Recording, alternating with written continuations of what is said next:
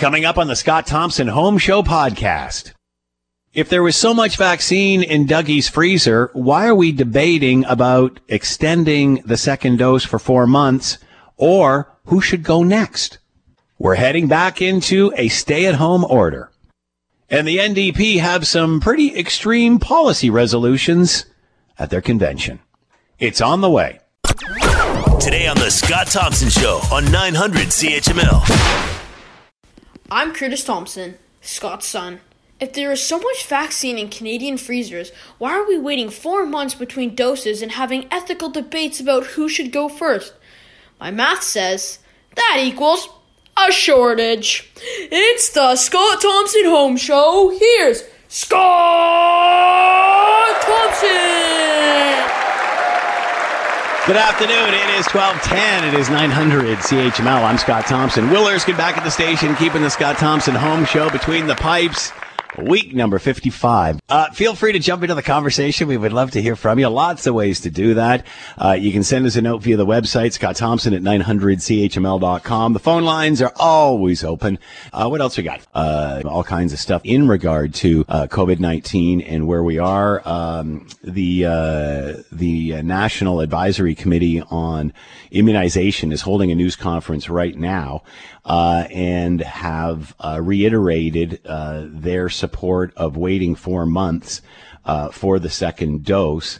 Uh, but my goodness, um, the presentation leaves a little bit to be desired. Uh, you just see a lot of tap dancing as reporters are hammering them, saying, uh, would we be doing this if we did not have a shortage of vaccine? And they're using uh, uh, uh, terms like, I think, Uh, you know, Bonnie Henry, Doctor Bonnie Henry from B C comes on and said, you know, we've seen other vaccines where the longer we wait before uh, the second dose, the better they get. Of course, we don't have any, you know, uh, data on that. And you're just thinking, oh, my goodness, what is going on? Uh, but again, they, you know, if we had an adequate supply, we would not be having Uh, these discussions. So uh, that is going on now. Also, the European Medical Association uh, talked about the clotting, saying that it's very rare with the AstraZeneca uh, and uh, wants to see it uh, uh, not used in those below the age of thirty.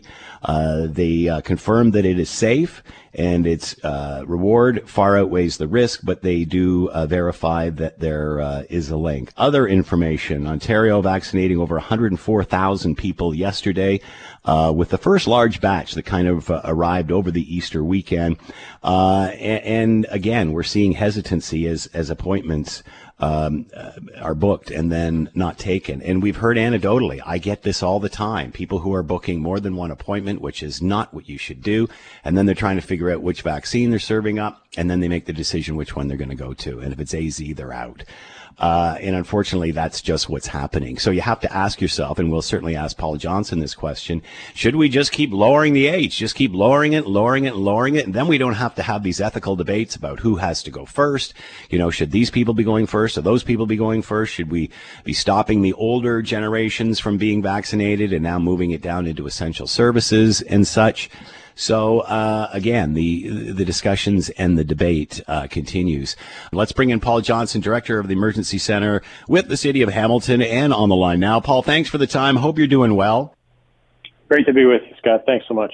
All right, let's get this information out of the beginning and the end of this so we, we can repeat it as many times as, as possible. Uh, if Hamiltonians want a a vaccine, a vaccine, a shot, what's the protocol? Where do they go? Where are we now? So it, uh, if you're eligible, uh, then one of the easiest ways, uh, if you can, is to book through the uh, provincial tool. So um, if you go to hamilton.ca slash vaccine booking, it's it's the best way to get the information about who's eligible and how you need to actually uh, book in to get that. So many, many people, particularly from an age-based perspective, can book through the provincial booking tool. It's fast, it's straightforward. Uh, and, and you don't have to, you don't have to work, worry about calling somebody and being on hold. You just do it online, get you the date, choose where you want to go and when, and when you want to go, and away you go. Uh, there are other uh, situations that cause people to need to phone in. If you don't have a health card, for instance, you'll have to phone into the hotline, and that number is also on the website as well. And then there are groups that we're doing some specific outreach work with And, uh, and, and workers in particular have uh, a separate portal that they're booking in for essential workers. So again, they're able to get vaccine appointments, uh, but not have to go through the general uh, piece. Doesn't get it any faster. It's just a different tool for, for workers. So there are a variety of ways. The very best way is to go and read the information online, determine if you're eligible. And if you are, follow the, the, the steps that are listed uh, there in terms of how you book for a vaccine. And encourage people who are eligible to do it. Do it right away. Uh, you know, obviously, if there are some questions you need to ask from a health perspective, uh, do that to make sure that you're uh, you're satisfied uh, in terms of any risks that you may think you have in terms of the vaccines. But uh, jump on this early. This isn't something where we want people to wait a long time. It's it's the way we're going to get out of this. Uh, and who is eligible as of today? Well, the big group uh, that's eligible uh, in, in terms of, of age are, uh, and this is across the city, is those who are sixty years of, of age or older, and they can all book through the provincial booking tool. Uh, good news is is that we have other things going on in our community through pharmacies, which uh, lower the age, and then an announcement yesterday uh, that uh, that the province of Ontario recognizes that we have some postal codes in Hamilton that have, um, you know, the need for us to to look at. At an even broader vaccine strategy. And in those specific areas with those specific postal codes, uh, people who are fifty years of old of age and older are able to book in. But those are, again, specific to the postal code. You will have to live in those areas. Uh, they're, right. they're broad. We're trying to add a few working with the province uh, because right now the two areas are only on the mountain. And uh, we know that there's some other areas that are so-called hotspots. So, you know, people say, well, isn't this confusing? Why can't you give one straight answer about who's eligible? And the answer is this is the way it's going to be. Scott, you know that the province moved mm-hmm. into phase two of their vaccine rollout, which means certain workers now are going to be eligible, but not all are going to be eligible right away. There's going to have to be a sequencing of it so that we can uh, maintain a, a, a good flow of the vaccine. We don't have enough to do everybody all at once. And so some people will say, hey, I'm eligible. Why can't I get in yet? And the answer is, well, we have to sequence it. So you may have to wait a little bit. The same way in the first phase, all of our energies were around long-term care facilities, high-risk retirement homes, uh, and and the workers there. And, and now we've been opening it up to broader populations. So, again, the website has good information there. Uh, I wish there was a one-line answer as to who's mm. eligible uh, in some ways. But in other ways, this means that we're getting it to more and more people, and we're getting it to the people who need it. And that's good news as well. So sixty plus in Hamilton for uh, the big clinics and such, uh, and pharmacies uh, offering the A Z to fifty and above. Is that accurate, or is it fifty-five and above now? fifty-five. fifty-five and, then, and above. Uh, we'll have some postal codes that will be loaded into our system. Uh, if they're not there already, they will be uh, very shortly, and that's fifty plus in certain locations uh, within the city of Hamilton. So uh, lots of opportunity, and as you can see, we're getting into a younger and younger population, Scott, after for a long time this being about those who are the most vulnerable, the most elderly in our community. And now this is moving uh, quite quickly down the uh, down the age range, which is great. And as we get into essential workers, uh, essentially it'll be adults who have those jobs. It's not going to be an age-based thing as well. So if you uh, fit into some of the categories around essential work, as we've been doing with uh, healthcare workers, of course, those ages could be anybody who uh, holds that job. Uh, so l- let me run this by you and, and tell me if I'm accurate or not. So th- th- this delivery that came in on Easter, is that the biggest delivery that we've seen to date? Uh, I'm not sure it's the biggest delivery we've ever received, but it's, you know, what's happening now is we're starting to get more. And as a, as a hotspot area, we're going to get an additional amount to allow us to deal with some of our specifics. So instead of saying, well, you're a hotspot, so we want more people to access, but we're going to keep the supply the same. Uh, there's an increased supply that matches up with that. So right. uh, exactly whether this is the biggest we've ever received, I don't know in terms of the early stages when they were starting out, whether we might have received at once a little bit larger shipments in order to get started on the long-term care facilities. But the good news is, is we're starting to see a bit of that upward work. And we have, uh, you know, with the pharmacies opening up, uh, over twenty pharmacies in the city of Hamilton, and more will come in the future. That's, again, additional supply that's in our community. Uh, we shouldn't just fixate on the uh, mass vaccination sites. The fact that people can go to a number of, of pharmacies right now is good news as well, and that is additional supply on top of what we have already. So we're, we're, as you mentioned, as more and more supply comes in, we're going to see the age groups go down and those eligible uh, obviously increase. Um, we're hearing an awful lot about canceled appointments or people that don't show up. We're certainly, as I mentioned before, and this is not recommended by any means, people booking more than one uh, appointment and then figuring out which one they want to go to or who's offering what. Uh, and such. But I understand that one of the reasons you guys are, are moving down uh, in the age groups is because not everybody is jumping on board in all of the other age groups. So could we see, for example, Hamilton's at fifty or sorry, sixty now uh, with the clinics and such? Could we see uh, easily this drop to fifty before the end of the month just simply because uh, not everybody's taking advantage of their age group or their, their turn in line? Uh, these things could happen. I mean, our group locally and then the province uh, from, from you know, across all thirty-four public health units is watching what's happening with uh, with bookings, what's happening with uh, with capacity within those areas, and obviously they're managing the supply of vaccine that comes in. So you could see that. The other piece, though, I'll add is that, that now not only have we dropped to sixty, which was a ten-year drop, now we're adding some areas of the city that have dropped to fifty. That this is tens of thousands of people that have been added into the eligibility mix. And then if we start to tip into some of the essential workers, and on top of that, uh, we expect within a week and a half or so that uh, we're going to start to vaccinate uh, homebound individuals. Uh, we're adding a lot of folks there, which is which is good. And that's what we've got to keep balancing, you know, watching when it starts to slow down and then open up eligibility so that we can keep those uh, appointments filled as as much as possible. And sometimes it works out really well and it has a number of weeks. And, and at other times, you know, we had to make some pivots over the weekend to say to the province, hey, we need to drop to sixty uh, quickly because we're, we, we've got excess uh, booking slots available and, and let's get them filled so we can get vaccines in people's arms. But to your original point about why sometimes you know, we have uh, we have availability that maybe we shouldn't have or weren't planning on. Again, it goes back to my encouragement that if uh, you know you've done your thinking and you're satisfied about let's let's get this vaccine, book now. Don't wait. Don't wait for a better time. Remember, you've got to book two appointments. So the faster you get in, the faster you'll get your second appointment, be fully vaccinated, and uh, and and be able to move forward. So really expect when when groups are eligible, jump on board as fast as you can. So uh, there's lots of chatter this morning in regard to that uh, second dose, and obviously uh, Canada, the only one extending it uh, to the four month. When you are booking, uh, when someone goes in to get their first shot and they book the second shot, is that, that that's still a four month interval? I s- still four months out. For for most people, yes. There are some uh, uh, groups. And for instance, uh, when we were doing uh, long-term care and retirement right. homes, they were still going on uh, on, on the um, the recommended interval by whatever vaccine was being applied. But for the vast majority of folks, yes, it's uh, you'll get two appointments: uh, your first dose appointment and your second dose appointment. And it's important that people, uh, you know, stick to that schedule. It is a it is a band that we don't want to push out. So some people have phoned and said, "Well, you know, I think about vacations and this," and really, it's Well, I, I think you need to work your vacations around the vaccine appointment and not the other way around because uh, we we can't simply work through every individual's uh, situation. So we're giving them at that interval because it's important to come at that interval.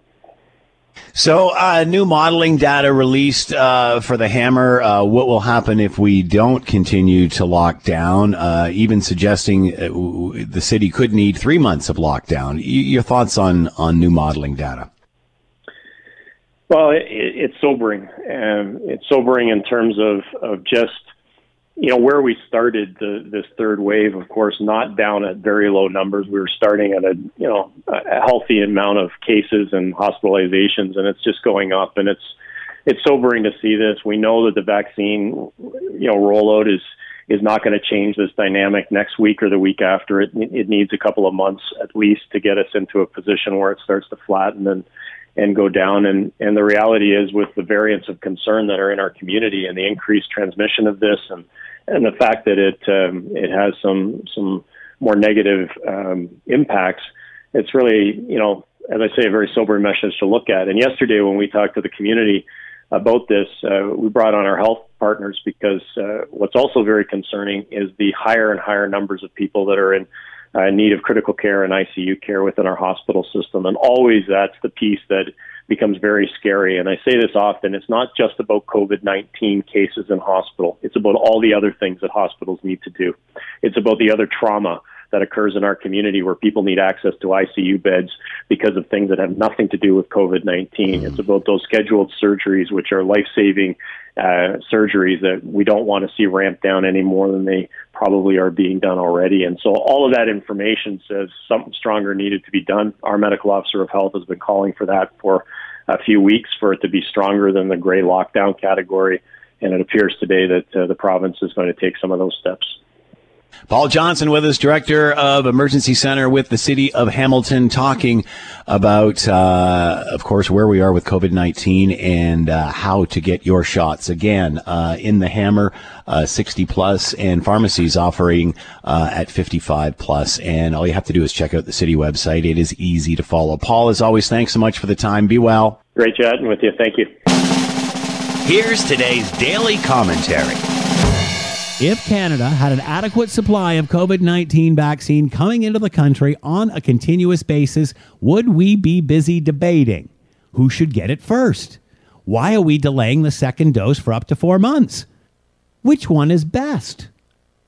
If we had an adequate supply, why are we debating whether to replace going down in increments of five years, as we've been doing with seniors, to those in younger essential services like teachers? If we didn't have a shortage, why would we be delaying the second dose for up to four months, despite what the manufacturer in Health Canada says? No other country is doing this. Would we be doing this if we had adequate supply? Don't think so. Would we be debating which one we're going to get? For example, the hesitancy around AstraZeneca, if there was ample supply and we could choose our favorite. No, we can't do that. Not enough supply. However, still we're pointing at the provinces and not the federal government as if it's to someone's advantage to hold up vaccination. We would not be having any of these debates if there was a strong supply chain of vaccines continuously coming into Canada. Stop drinking the Sunnyways tea. Some common sense, people. I'm Scott Thompson. We've been having this discussion for all three of these waves. It's amazing. So, uh, you know, you can put in as much restriction as you want. Uh, if the people don't abide by it or, or use some common sense along the way, what ends up happening? Shut her all down. And that looks like where we're heading uh, coming up uh, in the next hour or so. We will cover that news conference live.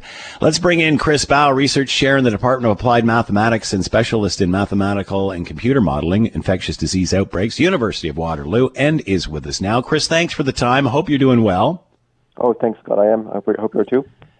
Uh, yeah, doing fine. Thanks for uh, taking the time. We appreciate this. We, we're hearing a lot, Chris, uh, people saying, you know, they're they're locking us down. They're doing this again. And, you know, they did it before and it just simply does not work. Um, what, do, what is your reaction to that?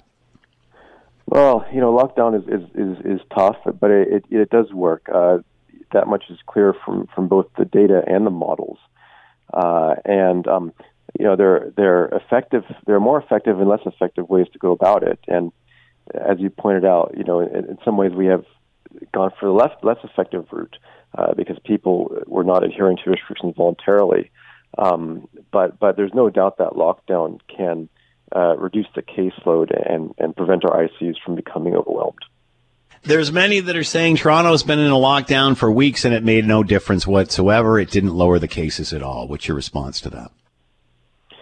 So, so the so you know Toronto has been locked down, but a lot of the surrounding areas have not been locked down. For example, Guelph, where I live, was actually in the orange region until recently, uh, and of course, all the areas around Toronto are connected to Toronto through commuters and uh, and traveling. Um, so, uh, you know what happens in Toronto is influenced by what's happening in, in Hamilton and, and Kitchener and Waterloo and, and Barrie, and vice versa.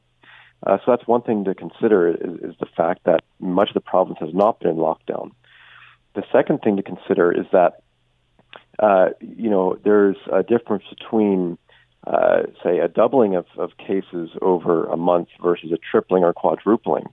Uh, and what the continued lockdown in Toronto has done is that it's prevented what could have been a much more uh, severe and more rapidly accelerating uh, third wave than, than what actually happened. Um, so I, I think, um, you know, it's uh, it's always hard for us to imagine what would have happened if we hadn't done such and such. But, but you know, what we do know from empirical studies of, of populations where they have relaxed restrictions, and again, what we know from the models is, is that it would have been a complete catastrophe uh, if we hadn't locked down in March, if we hadn't locked down uh, again uh, last fall or during Boxing Day, rather. And it would be another catastrophe if we if we if we weren't doing it now. So, to those that have said or say that it may, that all of these lockdowns have made no difference, uh, your answer is: look at the modeling. It shows if we hadn't done this, it would be way worse. That's right. Yeah, and you don't even need a, a PhD in math to, to get a, a rough idea of what would have happened, because we know the about one point five percent of, of people who, for example, in March twenty twenty, around one point five percent of people who, who got COVID would have died from it. And we also know that uh, the infection would continue spreading until around, you know, two, two-thirds of the population had been infected. So you can do this on, on an envelope. You can figure out that if we hadn't locked down in March twenty twenty, we would have had one hundred seventy-five thousand deaths in Ontario just in those few months. Um, so, so that's kind of the alternative that we're looking at is, is, uh, you know, never mind I C Us being overwhelmed. You couldn't even get an ambulance because they would be running nonstop, uh, all over the city. So, so that's really the alternative that we're, that we're looking at. Um, it, we're, we're we're starting to see uh, the age groups, the, those that qualify for a vaccine, go down. We've seen them drop uh, in the Hamilton region. They went down in a ten-year interval instead of five uh, because of the availability of appointments. And, you know, some have said, well, it's been confusing. It's this, it's that. And, and again, all you have to do is go to N E P C and type in uh, vaccine, and it's very easy from there. Uh, we certainly have been in this long enough. We know what it's about. Uh, it's not like it's the first wave and we're all confused. So why do you think thousands of appointments are going unfilled? And I, I know lots are pointing to, well, we haven't done a good enough job of this. We haven't done a good enough job of that. But what I'm hearing is people are making two and three appointments. They're deciding which vaccine they want, and then they're going to the one that, uh, that fits their preference. Uh, so, um, You know, at the end of the day, uh, why are thousands of appointments, do you think, going unfilled? Yeah, so uh, there's a diversity of, of reasons, and, and some of it might be the kind of, you know, gaming that you're talking about, booking two, three appointments. I think also a big issue is that there's a lot of misinformation out there because, you know, public health is, is you know, putting its voice out there uh, through whatever means necessary, but there's also other sources of information which is not accurate. There, there's there's rumors on Twitter. I've seen this even talking to my own family members. Uh, you know, there's there's misconceptions about the vaccine. So a lot of it isn't, isn't really, it's not hardcore anti-vaxxers. It's just uh, people who don't know quite what to believe, and maybe they heard somewhere or someone told them that, well, the vaccine won't work against the variant, uh, and, and so they're reluctant to get the vaccine. So I think the lion's share of the missed appointments is probably due to just plain old uh, misinformation, and the right information being drowned out by, by the wrong information, unfortunately, the, the false information. Uh, around AstraZeneca, uh, the European Medical Association releasing more information today, confirming there is a link, uh, albeit they say the rewards far outweigh the risks, uh, and not recommending it for those under thirty. Does this help at all? Um, I think, it, well, it, It, it depends, depends on what you mean by help. I mean, so so they did the right thing. Does it help people feel better about the vaccine? Because, again, you, you know, and, and this is totally anecdotally, but did a few uh, Zoom calls over the holiday weekend, and I was surprised at the amount of people I was talking to that don't want anything to do with the A Z vaccine. Yeah. So I, I think they had to make that announcement. Um, you know, but, you know, people can react rationally or, or not rationally. Uh, I, I think when it comes to risks and vaccines especially, it's very hard for, for us to, you know, balance risks appropriately. Uh, and, you know, that's a human characteristic. That's why we play lotteries, even though we're more likely to be struck by lightning than we are to win a big jackpot, right? So Uh, and the same thing is playing out here. And again, you know, um, uh, you, like like the, the commission said, you got to balance the risk versus the rewards, and the rewards out the benefits outweigh the risks uh, uh, uh, in, um, in the age categories that they've specified above above the age of thirty. Um, so, um, you know, so like I would take the vaccine if that was my only chance to get vaccinated. Absolutely, uh, and um, you know, I would even. Uh, get it for my, my children who are under the age of thirty if that was the only vaccine that they had. Of course, I prefer Moderna or Pfizer, uh, but you're really talking about a, a, a very small risk, um, which shouldn't be a big determinant in decision-making, especially when you're facing the very real risk of, of COVID infection, which even in young people can cause, you know, very serious and even long-term consequences. So it's, it's not something that we want to play around with. So I'll take the AstraZeneca vaccine any day of the week, and, and um, I would also recommend it for my family. Um, obviously, we wouldn't be having any of these discussions if there was an adequate supply continually coming into uh, the country, despite, you know, all this chatter about there's tons of it sitting in freezers and, you know, whatever. Uh, we certainly wouldn't be debating over four doses or who gets to go first if there was uh, a, an adequate supply of this. Can you see, and, and again, we're seeing Hamilton jump down by ten years, that uh, due to this hesitancy or whatever it is for these open appointments, we're just going to stop, start jumping down in ten-year increments, and why not just open it up to anybody that wants it at this point? Right. Yeah, I mean, that's a good question. So, you know, the the, the rates of hospitalization and deaths increase with age, and they increase pretty much steadily as you get older. So, it's it, it's higher in sixty. You know, if you're over sixty versus under sixty, and then it's higher in seventy-year-olds, and again higher in eighty-year-olds. So, I think it does make sense to to. kind of go down in increments because of that very rapid acceleration with age. At some point, uh, it, it levels off. So, you know, if you're comparing mortality in forty to fifty-year-olds, there's not a huge difference. So, uh, you know, at some point, they'll they'll just want to say, um, yes, we should open to everybody. Uh, I don't think we're quite there yet because we should, you know, make it more available to, say, a sixty-year-old at this point than, than a forty-year-old uh, in, in terms of preventing the most deaths and hospitalizations. So there's been lots of chatter. There was lots of chatter uh, yesterday about uh, how the provinces weren't giving it to the right people, that we should uh, direct more towards essential workers, direct more towards teachers. But does that take away from those at the top end of the age demographic? Yeah, that's a great question. And, and there's really no easy answer because it's not just a question of, of um, mortality. You're basically robbing Peter to pay Paul. Yeah, that's exactly that's exactly it. There are different criteria that you can use, and there's no absolute right criterion. It's all what we decide through uh, uh, uh, through the political process um, uh, to to make to make a, an important to make something an important criterion. So you could say, well, we should be giving it to grocery workers because they're exposed, um, uh, or you could say, well, no, we should give it to the older people first because they have the highest you know rates of mortality. Um, Or you could say, which we have done, you know, give it to doctors because they've been putting their lives on the line, give it to doctors and nurses and paramedics because they've been risking themselves throughout the pandemic, and, and it's uh, we should kind of uh, respond recipro- in, in recipro- reciprocally. Um, um, uh, um, so, you know, so there are different ways to argue it depending on your point of view. Uh, and, um, you know, so I don't have much I'll say about that is, except that it really does depend. And, and I think, you know, perhaps there are groups that deserve a second look. Um, but uh, uh, but we have to make some, you know, some decisions at some point uh, um, about who's going to get them. And, and, you know, you'll never be able to satisfy, satisfy everyone or, or all the criteria. Uh, and, and that being said, as these age groups are being lowered, I mean, those... those uh, other groups are being facilitated as well. I mean, you, uh, you you can still, if you're fifty-five plus, go and get a, a, a vaccination. Exactly. No matter yeah. what industry you're in. That's right, yeah.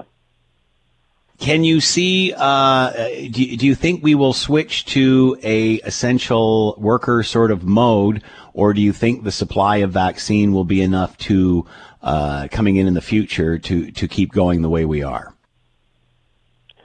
I, I, I'm, I'm, I'm cautiously optimistic about the supply of vaccine because, for example, the U S program has been so successful, yeah. and we have always, you know, more vaccines coming online, uh, uh, coming through, um, being, you know, tested and phased through clinical trials. So I think the supply situation will will, will improve a lot in, in the coming month or two.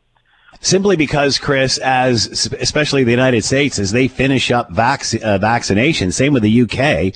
Um, uh, yesterday, um, uh, President Biden saying everybody wa- he wants everybody registered for their vaccine by April nineteenth. Mm-hmm. Uh, yeah. and, and then going beyond that, and we're certainly seeing in the U K, April nineteenth is a day when, uh, when they're starting to open back up. So uh, again, we will get ours as everybody else finishes, really, because the supply will be the, it will be there.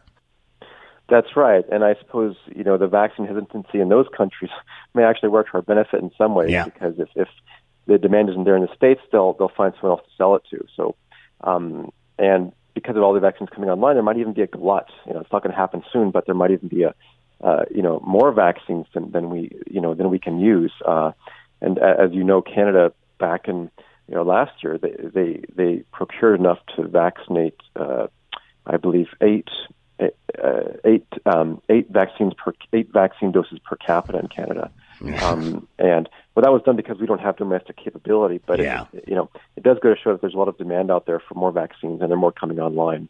And that hesitancy that you're talking about in Europe or the United States that could advance things here is that same hesitancy that's lowering the ages in Canada and may open up more uh, spots for those th- that are in those essential situations. Exactly, exactly. I think that's how I, how I see it playing out most likely. So if you're uh, if you're a, a citizen out there watching all of this unfold, you got a big question mark in your head. Um, what do you say to the average citizen about all this stuff, Chris, of, of where we are now? So, you know, the vaccine is the most effective pharmaceutical means to, to prevent infection and not only protect yourself and others. So, you know, if, if you are in high-risk groups, especially if you're older, you should get the vaccine. If not for yourself, then then for the, you know, the people in those age groups that, that you associate with, for example, in your household. Uh, and the, the most the, the best thing we can do right now to get out of lockdown and, and, and do it sooner is is to get vaccinated. So if you've got the opportunity, and if you're in a high-risk group especially, you should you should definitely do that. All right, Chris Bauer has been with us, research chair in the Department of Applied Mathematics and a specialist in mathematical and computer modeling of infectious disease outbreaks with the University of Waterloo. Chris, as always, thank you so much for the time. Be well. Thanks, you too, Scott. Bye-bye. All right. Uh, it's interesting. You know, yesterday, everybody uh, crapping on Doug Ford, crapping on the provincial government. Uh, you know, uh, get it out of the freezer, Doug. Get it out of the freezer. Ba-ba-ba-ba-ba. Well, if, if there's so much sitting in freezers, why is N A C I doing a press conference today talking about how they believe in extending the second dose for four months, something no other country is doing? If there is all this stuff sitting in Dougie's freezer, why are we debating who gets to get it first? If there's all this vaccine sitting in Dougie's freezer, why are we all turning down the A Z and hoping to get the other ones? But can't. Because you can't pick your favorite. You can't pick which one you want. You're supposed to take the first available one for you. Why would we be having any of these discussions if all of the vaccine was sitting in Dougie's freezer? We need more vaccines. I know we got a whole bunch of them, but they're all they're all accounted for. You're listening to the Scott Thompson Show podcast on nine hundred C H M L. All right, John Iveson from uh, the Post. Let's bring him in. Uh, John Iveson's uh, latest column, Preposterous N D P Policy Resolution, suggests the, inmar- the inmates are taking over. John Iveson is with us now. John, thanks for the time. I hope you're doing well. Hi, Scott. How are you? I'm doing good. John, I thought it was only the Conservatives that had wacky uh, policy conventions. No, well, th- this one... Uh... The N D P rarely disappoint. They they generally, uh, their grassroots are uh, unpredictable, let's say. And, um, well, I guess they're predictable in that they, they come up with reckless reckless resolutions that, uh, in all likelihood, the party leadership will not go anywhere near. But, but as we saw with the Conservatives, they can they can embarrass the leadership by, by voting through things that most mainstream Canadians would turn their nose up at.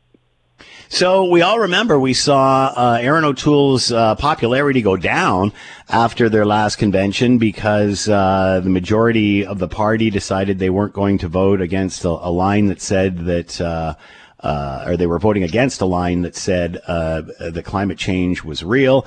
Uh, once again, the the abortion issue came up. Uh, so, uh, is what sort of what sort of things are we seeing coming out of the N D P camp that could be similar to this?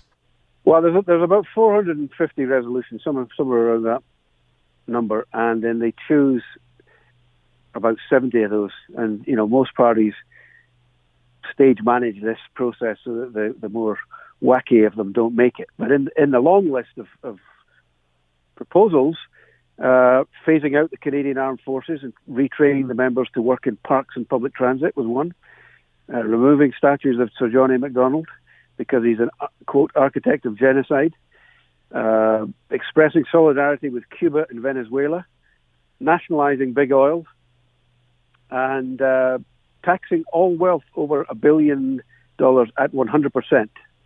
So they, the N D P might lose the billionaire vote, which will probably not hurt them too badly. Uh, so how, and we've seen this happen, and I don't know, maybe the Liberals are better at this because I'm sure their policy conventions are equally as, you know, you know, there, there's fringe players in all parties. But how do you stop, or how does a party stop the opposition from running with these and, and making them the narrative? Because obviously the Conservatives are having a terrible problem with this. They don't seem to be able to get away from what the opposition is labeling them as. uh, N D P, now they've got their own, uh, extremes, but, but But but how does the uh, how do you uh, how does a party stop the opposition from running with these?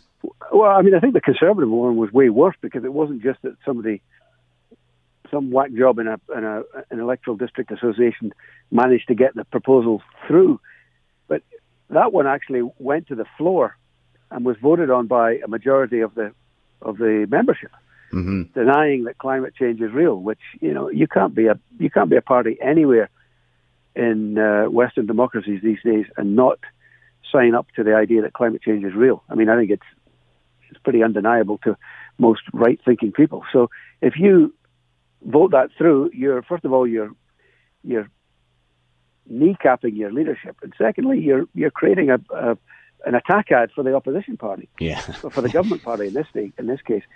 It remains to be seen with the N D P how many of these uh, more uh, less mainstream ideas go through.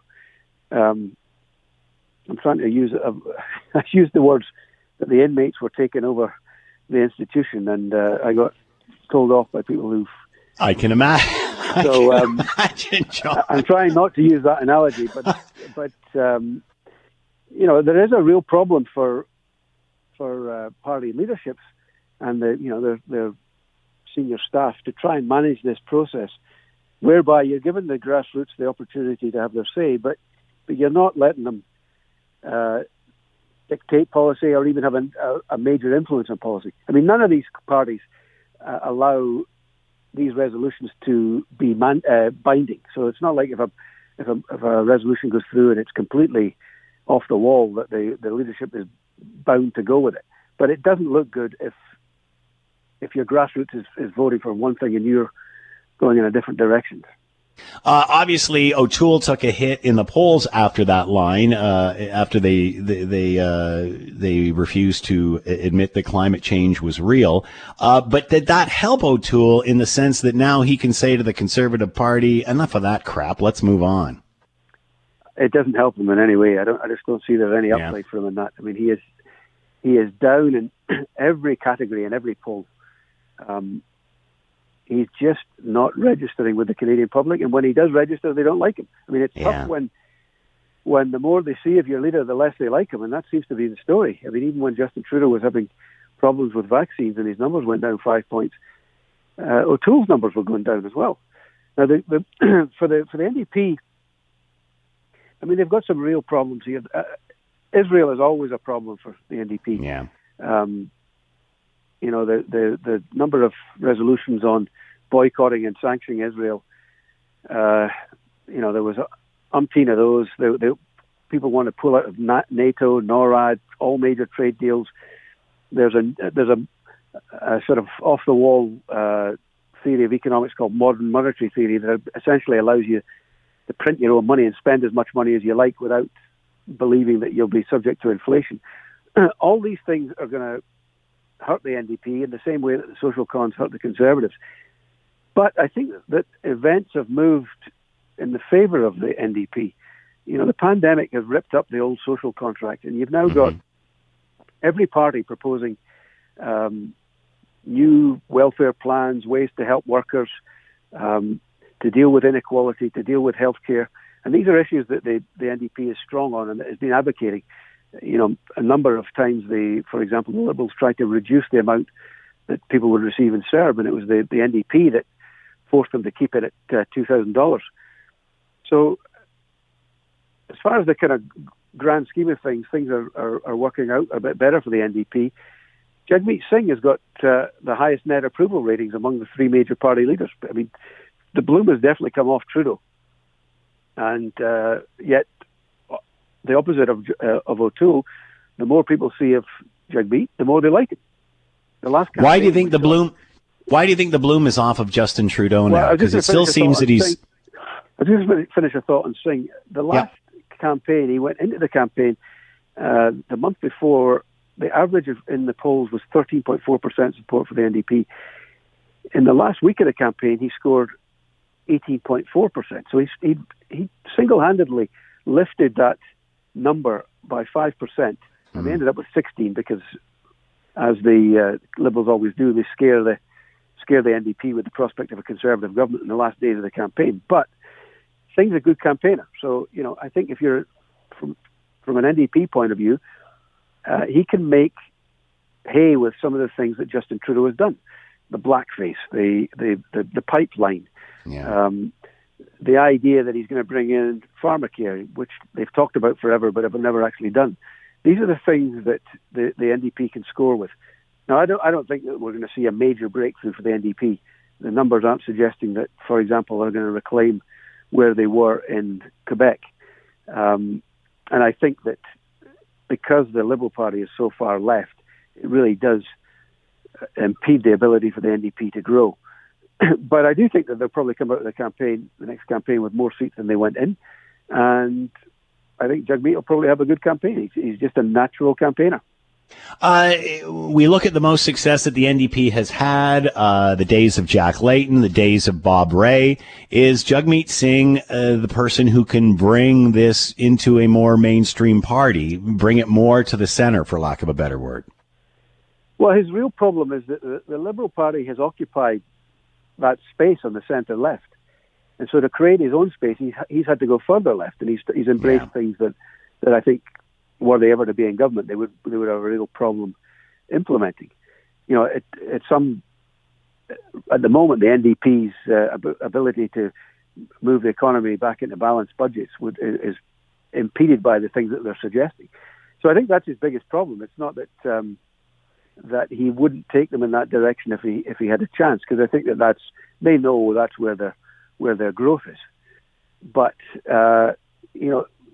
The, the Liberal strategy from day one under Justin Trudeau was to occupy that spot on the centre-left and dominate uh, the vote among pro- progressive voters, and that way you win the election. I mean, just by dint of the fact that the Conservative vote is is kind of thirty percent, give or take, uh, plus or minus five points, and they have a real problem getting, you know, even as close as forty percent, which which Harper did by creating a coalition with immigrants and, and added seats in Quebec. Uh, O'Toole is nowhere near creating that kind of coalition. And in fact, he's in the mid-twenties, by, according to some polls at the moment. So if uh, if Jagmeet Singh, uh, basically his lunch is being eaten by the Liberals, and you're suggesting he will move farther left, uh, is that is that attractive to the mainstream? Can you see Canada, because once you go further left, you're you're heading into socialist car- uh, category, uh, territory rather. Is is that where you see Canada going? Well, I think we're we're already in that kind of centre-left yeah. area, and uh, and and the, his real area for growth is among people who voted Liberal last time, but have, have had their fill of Trudeau. Mm-hmm. Um, you know, that's less strategic and more tactical, if you like. Um, he's just got to try and pick off some voters here and there. That's what I mean when I don't see a, a huge breakthrough for the N D P. I don't think that you're going to see a an orange wave come through Quebec again. Although, you know, nobody saw that in twenty eleven. But, but I just don't think that they... Um, I don't think that there are enough people demanding change right now. And if you look at the the uh, some of the polling, it suggests that the people who want change, and this may be a byproduct of the pandemic, but the people who want to risk change is lower than it was in at the election in twenty nineteen, hmm. which suggests you're not going to see major shifts in support. You might, uh, I think that the Conservative base is disenchanted. Um, I think Singh is trying not to disenchant his own base, so he's staying hugging the left pretty closely, and he may pick up some disenchanted Liberals, but it doesn't seem to me that there's going to be enough of them to make a huge difference in the in the result that comes back. Do you see the N D P splitting the left vote? Well, to an extent, but not to the to the extent that you would... Not to do any damage. Not to do serious damage. I mean, you might see the N D P picking up some seats, and you might see um, the Bloc picking up some seats in Quebec. I think more likely you would see the, the Bloc losing a little around the edges, maybe the N D P picking up a few from the Liberals, um, and the Conservatives probably losing seats at this stage. Uh, earlier, John, you said the, the bloom's off Justin Trudeau. Why do you say that? Well, to, to ask the question is to answer it. I mean... Um, The, no, but the, polls are still showing him relatively high. Uh, there's a poll not too long ago that said that they were increasing, especially after what had happened with the con- the Conservative convention. Uh, yeah, he seemed I, to be polling pretty strong. Well, I don't, I don't think that that is necessarily an endorsement of Justin Trudeau, though. I mean, if you look at the his personal numbers, they're not great. I mean, he's he's he's a virtually awash when it comes to those who think positively about him and those who think negatively. I mean, I think the Liberal Party brand is stronger than the Trudeau brand right now, and that's probably be- because uh, you know we're in the middle of a pandemic, and let- let's face it, the government is still paying the way for, for millions of Canadians through through uh, income replacement programs, and they don't see a, a an alternative. To be frank, I mean, for whatever reason, Erin O'Toole is not catching on, and he's not being seen by many people as a, as a credible alternative to the Liberals. And I think things like this N D P convention means that for most mainstream Canadians, the N D P aren't either. So basically status quo for the time being, you're saying? Well, it, it's possible, I guess, that the Liberals might eke, eke out a, a majority um, if enough people feel that the, the two alternatives are... are not uh, palatable. But uh, but there is this thing that I I, um, I think I even came on your show and talked about. A few weeks ago I said there seem to be a lot of people, and this was post the Conservative convention, there seem to be mm. a lot of people who feel politically homeless. Yeah. And so yeah. we sent out, we sent out a pollster to ask the question, and John Wright came back with the, the answer that fifty-seven percent of people feel politically homeless. So there is no great enthusiasm for anybody. You know, That's it's interesting I mean you say that, because I've asked pollsters about the center and what's happened to the center, and they said the center as you see it is has disappeared. Those people have gone to the fringes. So if those people have gone to the fringes, how can you say fifty-seven percent are looking for a home? I mean, yeah, they, I isn't that proof that the center look, is there? I mean, that suggests that we're seeing polarization like we've seen in the U S. And I, yeah. There's nothing in the polling that suggests that to me. I mean, I think we've we've what we've got is a large mass in the centre-right and centre-left where people are holding their nose and either voting Conservative or voting Liberal. It's interesting because I had O'Toole on uh, last week or the week before, and I had this exact same discussion with them. You know, it used to be one was uh, right of center, one left of center. Uh, now it's one to the far right, one to the far left, and, and farther left. And he came right out on this show and said, I'm the guy in the center. Do you agree with well, that? That's- Well, that's what he's tried to do. I mean, his speech on the at the convention, I thought was very good, and it and it laid out this this position. But unfortunately for him, the, his base hasn't come with him. And I mean, to move the center of gravity of a major party requires a lot of political skill, and it requires a lot of buy-in from from your base. And he doesn't appear to have that. I mean, he wasn't an overwhelming choice by the by the members in the first place. Uh, so to try and do what he's trying to do, which I, which I totally agree with. I mean, if you're the Conservatives, having lost the last election, despite winning the popular vote, um, and you know that you weren't so far away from winning over people in in, uh, in the suburbs of Ontario, for example. And that's with Andrew Scheer at the helm. Right, and then you, so you go after that vote. And, and you know, in theory, O'Toole should be a lot more palatable to, to that audience than, than Scheer was. Uh, you know, he's, he's stated his position on abortion. He stated his position on climate change, but for whatever it, reason, it's it's not happening. I think he's he's got a maybe a last opportunity to convince people, and that's when he brings out his environmental policy. And it can't be uh, trying to fudge the issue or uh, trying to say, yeah, well, we're going to do stuff. We'll tell you about it later. It has to come yeah. out pretty clearly and lay out a roadmap on how they're going to do the things that he said they're going to do, and that's beat the Paris targets and get to net zero by twenty fifty. So there if he can go. do that, he might win some of these people back, because I think it's a, it is a consideration to a lot of centrist voters. And if he's claiming to be the party of the centre, which I think is exactly where they should be, then he's got to prove it to a lot of people. John Iveson's been with us from the National Post. His latest, John Iveson, uh, preposterous, preposterous N D P policy resolution suggests uh, we'll leave the rest. Because I don't want John getting it anymore. Yeah, I'm getting, I'm uh, getting emails. I hear you, I hear you. But anyway, it certainly proves that uh, these policy conventions can uh, bring out the extremes of any party. John, thanks for the time. Be well. Thanks, Scott. Bye. The Scott Thompson Show, weekdays from noon to three on nine hundred C H M L. This is the Scott Thompson Podcast, available on Apple Podcast and Google Podcast, or wherever you get yours. And don't forget to subscribe, rate, and review so you don't miss a thing. I'm Scott Thompson, and thanks for listening.